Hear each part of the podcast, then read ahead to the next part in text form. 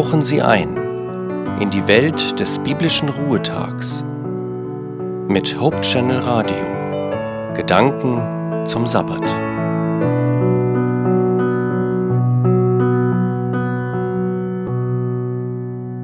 Möchten Sie Ihr Leben verlängern? Na klar, wer möchte das nicht? Da meinte jemand, der Weg zum ewigen Leben auf Erden führt durch die Kälte. Das stellen die Erfinder der sogenannten Kryonik in Aussicht. Ihr Angebot lautet, lass dich nach deinem Tod in flüssigem Stickstoff einfrieren. Sobald die Wissenschaft soweit ist, wirst du wiederbelebt und kannst dein irdisches Leben auf unbestimmte Zeit fortsetzen.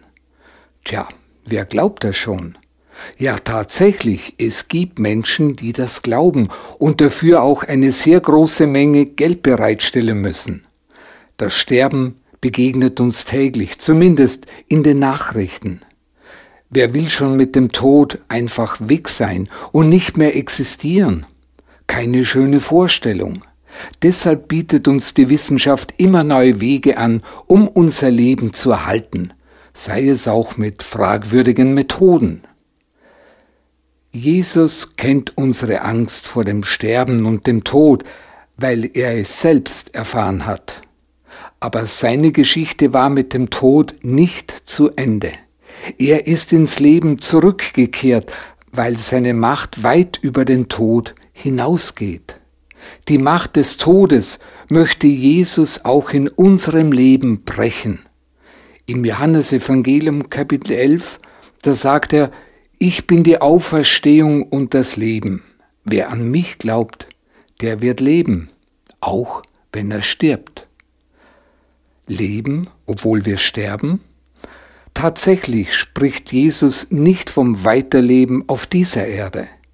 Hier wird unser Leben eines Tages zu Ende gehen, ob wir es wollen oder nicht. Jesus spricht von seiner Wiederkunft und der damit verbundenen Auferstehung zu neuem, ewigen Leben. In der Bibel verheißt uns Gott, dass er einen neuen Himmel und eine neue Erde für uns vorbereitet hat, Dort möchte Gott mit uns zusammenleben und es wird ein wunderbarer Ort sein. Das ist in der Offenbarung im Kapitel 21 beschrieben. Da heißt es, Gott wird all ihre Tränen trocknen und der Tod wird keine Macht mehr haben. Leid, Klage und Schmerzen wird es nie wieder geben, denn was einmal war, ist für immer vorbei. Eine großartige, göttliche Aussicht. Wenn wir an Jesus glauben, brauchen wir keine Angst vor unserer eigenen Endlichkeit zu haben. Sterben ist für mich nach wie vor kein schöner Gedanke, aber Jesus macht deutlich, dass ich aus eigener Kraft mein Leben sowieso nicht erhalten kann. Wer sich an sein Leben klammert, sagt er, der wird es verlieren. Und wer aber sein Leben für ihn einsetzt, der wird es gewinnen. Selbst der beste wissenschaftliche Fortschritt kann mein Leben nicht unbegrenzt verlängern. Wenn ich aber an Jesus glaube, habe ich die Hoffnung der Auferstehung zum ewigen Leben. Und dafür muss ich mich nicht einfrieren lassen. Denn von Kryonik hat Jesus in der Bibel nie etwas erwähnt.